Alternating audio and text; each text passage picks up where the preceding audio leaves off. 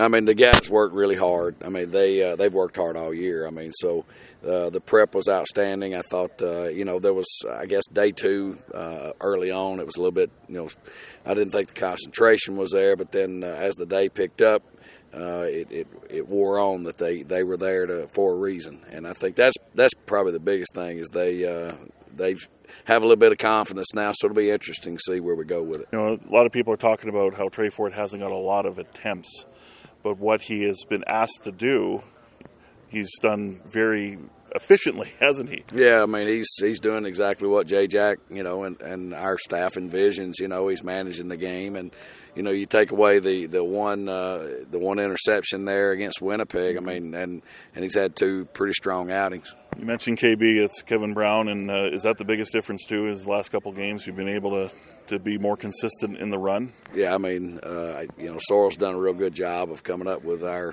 where we need to run the football, and like I say, KB's doing a real nice job getting behind his pads. But the thing that goes a lot of times unseen is turn the film on, watch how hard the offensive line's playing right now. Your D-line, your front seven, and pressures come from a lot of different places. Last three games, but you have 14 sacks in those three games.